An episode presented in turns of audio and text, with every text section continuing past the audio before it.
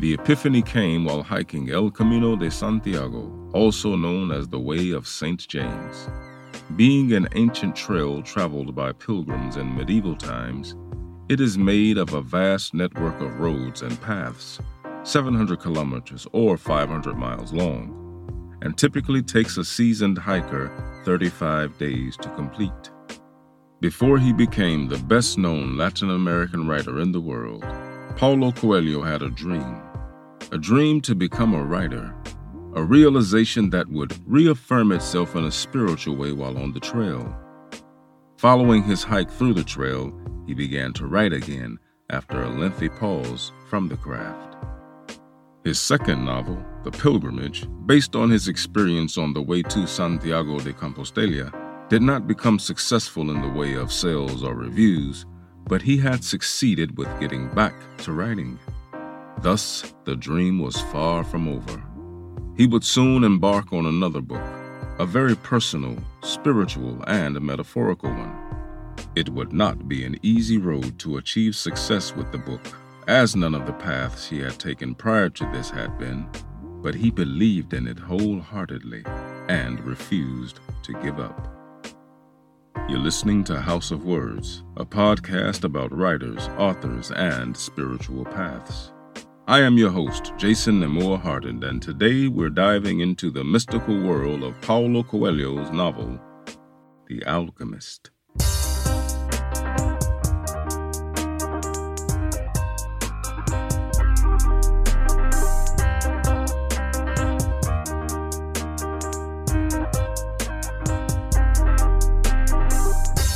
The first edition of The Alchemist was published in 1988 in Brazil and first published in the US in 1993. The following synopsis is from a later edition. This is the story of Santiago, an Andalusian shepherd boy who dreams of traveling the world in search of a treasure as extravagant as any ever found.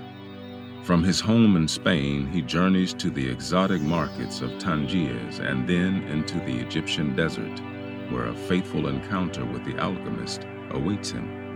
The Alchemist is a transforming novel about the essential wisdom of listening to our hearts, learning to read the omens strewn along life's path, and above all, following our dreams.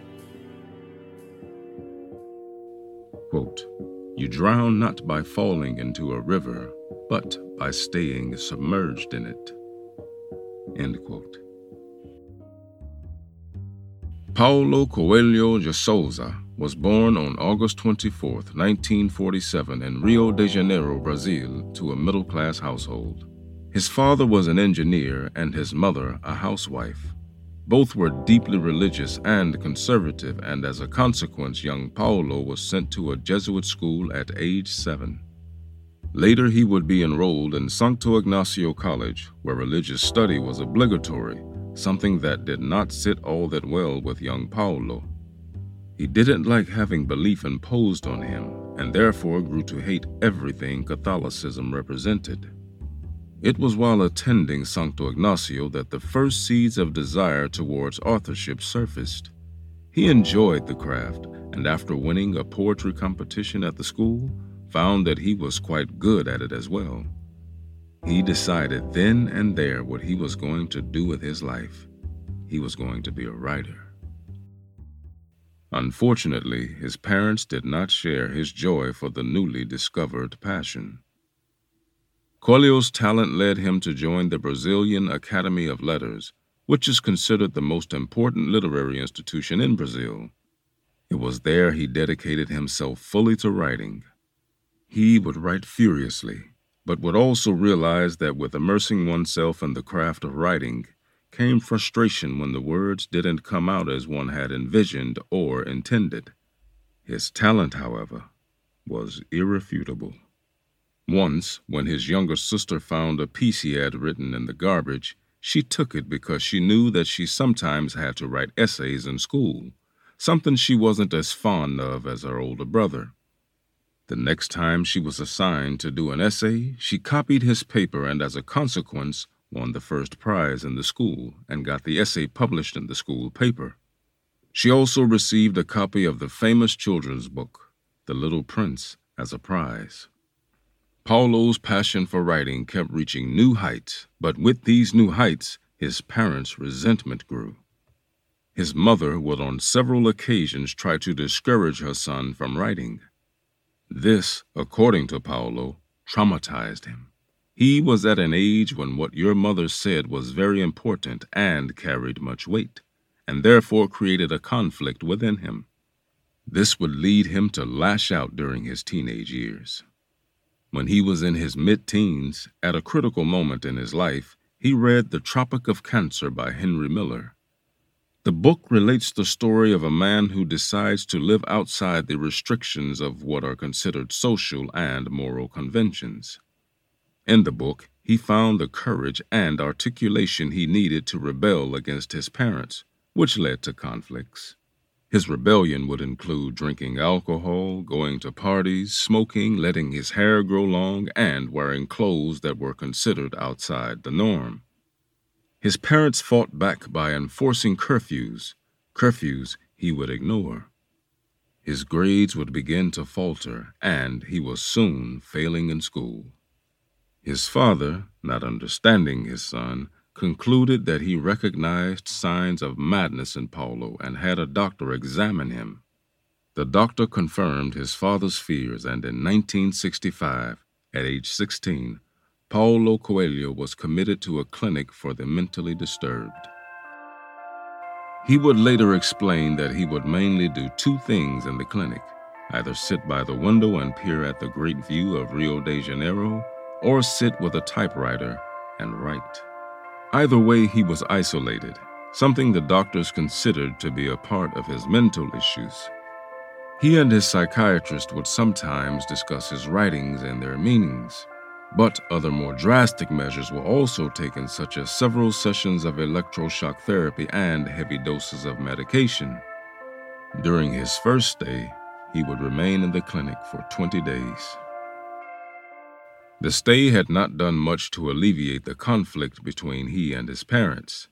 In fact, it only served to make matters worse, as once he was out, he was soon back to drinking heavily and behaving erratically.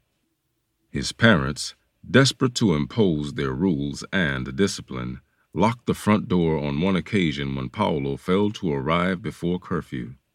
He did have the option of sleeping in the garden, but his anger and frustration, topped off with the alcohol, led him to smash things in the garden until his parents let him inside. When they finally did, he found his way to his bed and slept. When he awoke, there were two nurses in his room. They told him that because of his aggressive behavior, they were taking him back to the clinic. He complied without incident. The second committal would last for 60 days before he escaped. He made no contact with his family for two months following the escape, but ultimately, without money or resources, he was forced to yield and phoned his parents. They told him that if he returned, he would never be committed again. Following his return home, Paulo began working as an actor and journalist. His parents once more showed their strong disapproval over their son's choices. They considered the theater even worse than writing because, in their eyes, it was a den of homosexuals which was not accepted in their religion. Those who were not homosexuals were good for nothings, bums, and dangerous people. Because of his refusal to accept his parents' restrictions, one year after his last committal, he was committed for a third time. He was to be in the clinic for 30 days this time, but again managed to escape and returned home. The conflicts between he and his parents were far from resolved, prompting his parents to once again contact a doctor, albeit a different doctor this time. This doctor told him that he would not send him back to the clinic as he recognized that Paulo was not insane. He instead had to find a way to make sense of his life. Coelho's later novel, Veronica Decides to Die, has several elements from his time in the clinic. In what appears to have been a last attempt to please his parents, he enrolled in law school. It would not last long, however, as he soon dropped out of the university and dedicated himself to an amateur theater group where he served as writer, actor, and director. As the 60s grew to a close, the world was overtaken by the hippie movement, one that Coelho quickly found a calling towards. With Brazil under a military dictator regime, he veered towards people whom he could ally himself with and continue to fuel his rebellious nature. Just as he had found Henry Miller's novel at the pristine time, so did he find the Beatles' Sgt. Pepper's Lonely Hearts Club Band album. From then on, he joined the hippie movement with vigor, finding a new love for music as well. Traveling through South America, North Africa, Mexico, and Europe, he indulged in sex, drugs, rock and roll, magic, and the spiritual search. He also became interested in astrology and esoteric rites. It is around this time that he decided to write about the counterculture and founded the alternative magazine 2001. The magazine succeeded in uniting the hippies in Rio, however, only two issues were produced. Fortunately for Paulo, one of those issues crossed the eyes of Raul Seixas, a music producer and musician who liked the writings and offered him a partnership as a writer for him. He helped Seixas write seven of the 12 songs of his 1974 album, Gita, which became a great success in Brazil. Suddenly, never having had much money to his name, Paulo was earning more than enough to make a comfortable living. Together, Raul Seixas and Paulo Coelho wrote 60 songs and changed the face of Brazilian popular rock music at the time.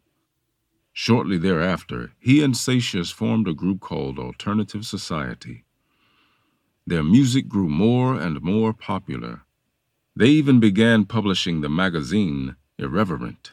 The magazine encouraged the expansion of consciousness through the use of the imagination. The dictatorial regime of Brazil at the time, however, stapled the magazine as a political threat and banned its circulation. This then led to the arrest of Coelho and Seixas. Seixas, who was more famous than Coelho, was released just after two hours in custody. But as the writer behind what the military considered to be the real threat, Coelho was thrown in prison. Then, two days later, immediately following his release, he was kidnapped by a group affiliated with the dictatorship. They tortured him for days before they, deeming him broken enough, let him go.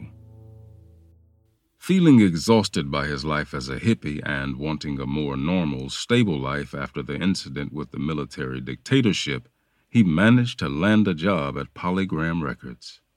There he met Cecilia McDowell. Three months later, they were married. With a steady income from his songwriting royalties, they moved to London, England in 1977 where they lived in a small apartment. He bought a typewriter and decided to dedicate himself completely to writing again. He was experiencing an inner suffering that he hoped would be alleviated by writing, but it would not be such an easy fix. After a year in London, he had not managed to write anything. The suffering still present, he decided that England was not working out for him. So in 1978, he and Cecilia returned to Brazil where he found work as an executive at the record company CBS, a job that he would only hold for two months, as it was obvious to him that he was unhappy and had to do something drastic. Deciding he wanted to start over again, he quit his job and divorced his wife. Moving on in search of improving his life, he met an old friend, artist Cristina Oiticica. They had connected in the past, but the timing was never right until that moment. By 1980, they were married. Their honeymoon was a trip to Europe. During a visit to the concentration camps, Paulo had a vision of a man that had told him they would meet each other later. Fast forward two months later in a cafe in Amsterdam, he saw someone that caught his eye. He realized that it was the same man from his vision and approached him. He told the man that he had seen him in the concentration camp, which led to a lengthy conversation. After this conversation, where the man told him that he would have to go on the way of St. James pilgrimage, Coelho decided to return to the Catholic faith and the benevolent side of magic. To this day, he has not revealed who this man was. Soon after the encounter with the man from his vision, Coelho published his first novel, Hell Archives, in 1982 to little attention or recognition. Then, in 1986, having decided to embark on the 700 kilometer long mystic walk, Camino de Santiago de Compostela, came a turning point. Along the 35 day long journey, he had a spiritual awakening, which he would go on to describe in his second novel, the autobiographical The Pilgrimage.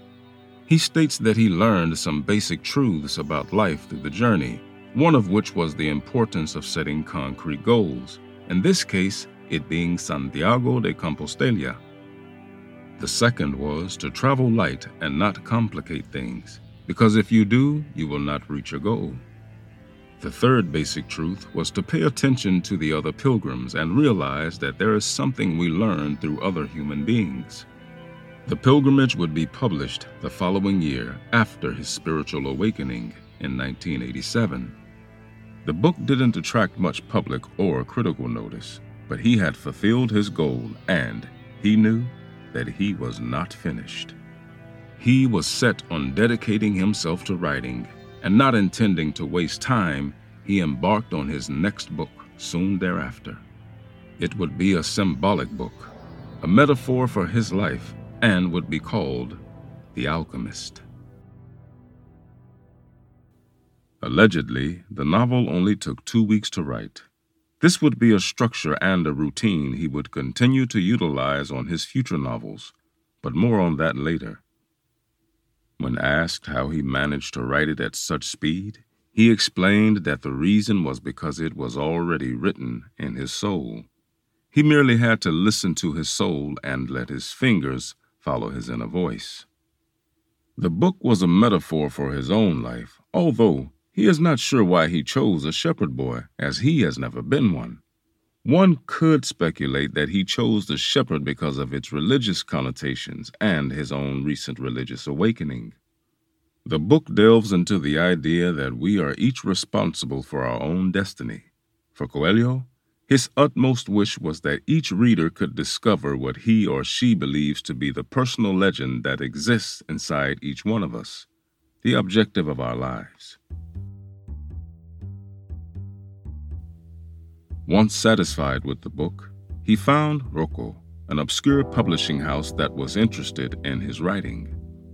Being around 45,000 words long, the book was more like a novella, and having such a different tone than most literature at the time, it was somewhat of a risk for Rocco. Nevertheless, they pressed 900 copies and published it in 1988. Sales were not good. He would write in the foreword to the 25th edition of The Alchemist that a bookseller in northern Brazil back in 1988 told him that only one copy of the book was sold in the first week. It would then take six months for another copy to be bought, and it would be the same customer who bought the first one. He didn't even want to guess how long it would take for a third copy to sell. In the end, the book sold its 900 copies after a year but it was far from the success he or the publishing house had been hoping for. Rocco decided, therefore, not to reprint, in turn, nullifying the contract and giving the rights back to Coelho to do with it as he pleased. He was 41 years old and desperate, but also undeterred. Believing in his book, he made it a goal to find another publisher and have it republished. He knew that he had something special, something that would be appreciated if only it reached the right people. After one year, in 1990, he managed to gain the attention of a publisher who wanted to publish his next novel, Brida. With the publication of Brida, The Alchemist was republished as well. And slowly, much through word of mouth, The Alchemist, though it had never had any marketing, began to sell. First a few thousand copies, then tens of thousands. It soon reached the top of the Brazilian bestseller list. By the end of 1990, it had sold a half a million copies, despite the fact that the press had not written anything about the novel. It appealed to many readers who had before not shown any interest in literature. This book presented to them the idea of seeking one's own goal in life and never giving up. This proved to be a winning formula, and by 1992, it had sold 1.2 million copies and was nowhere near slowing down. In 1993, the U.S. publisher HarperCollins decided to print The Alchemist, starting with a run of 50,000 copies. Though that number was significant at the time, it did not compare to the astounding success the book would eventually reach.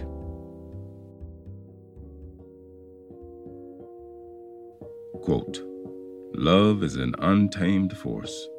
When we try to control it, it destroys us. When we try to imprison it, it enslaves us. When we try to understand it, it leaves us feeling lost and confused. End quote. Coelho has writing periods and non writing periods. He likes the routine of releasing a book every two years and makes sure to stick to it. But considering he spends a total of two weeks writing a book in the span of those two years, it leaves a lot of time for other things he enjoys. He strongly believes that no writer should go around searching or looking for an idea because that hinders living in the moment. The writer, he believes, is then going to be detached from the emotions that one needs to live fully. You'll end up like an observer as opposed to a human being experiencing life. His advice to writers is to avoid thinking about writing every day, but do something else. Forget notebooks and forget about taking notes altogether. It is his belief that what is important in life will stick with you, and you will remember these elements when you choose to sit down to write. If something is forgotten along the way, it was never important enough to you. He follows his own advice and is careful to allow life to unfold between books rather than look and search for inspiration. That being said, if he finds himself struggling to find inspiration in the middle of the book, he relies on his discipline to keep him going. He refuses to leave the desk until he has written something. It might take 10 minutes or 10 hours, but he sits there until he is able to keep writing. After a two year wait without writing, he has, in his mind, fueled himself up considerably with different ideas and inspirations to tap into, which makes the process easier to accomplish.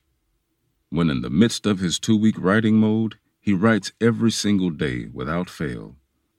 His routine is also considered out of the ordinary as he starts in the morning with something most writers are told to avoid procrastination. He checks his email, he looks through the news, and pretty much finds anything else to preoccupy himself other than writing. Often, he'll go for a walk, which in particular he finds it helps him think and find the places in his mind where he needs to go. Once home again, he sits down by his desk and continues to procrastinate by talking to his agent in Spain or his office in Brazil. This procrastination, believe it or not, serves a purpose. He claims that after procrastinating for hours, he feels the need to prove to himself that he can write. So he makes a point of writing for 30 or 45 minutes. This invariably turns into several hours, often more than 10 hours. By writing furiously when he does begin to write is how he is able to be as productive as he is.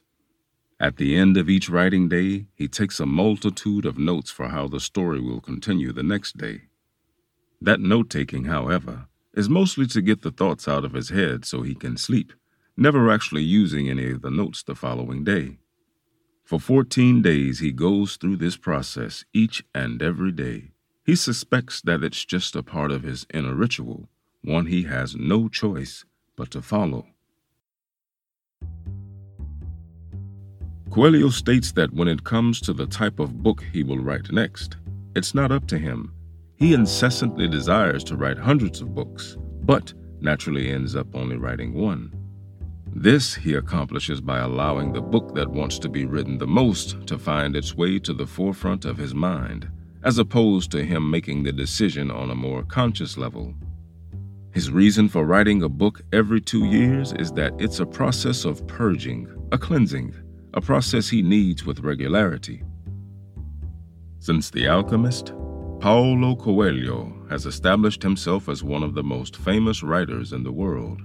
Furthermore, since its U.S. publication, the book has sold over 190 million copies worldwide, won 115 international prizes, and has been translated into 80 different languages. The book has also carved out a space for itself in the Guinness Book of World Records for the most translated book in the world by a living writer. Coelho himself has also won several international awards.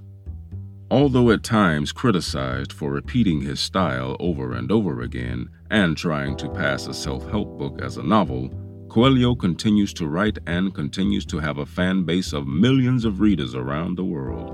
All in all, it's fair to say that he followed the path that he was intended to and found what he was looking for. Before I go, one final quote of Senor Coelho. A successful writing day is the day that I suffer in the morning and I have fun in the evening. End quote. Thank you for listening. I hope you enjoyed this episode and will spread the word about the podcast. Once again, I have been your host, Jason Nemore Hardin. I, along with my fellow producers of this podcast, ask that you please consider helping to make this show easier to produce and more frequent by contributing on our Patreon page at patreon.com slash house of words. Until next time. Verando esas páginas.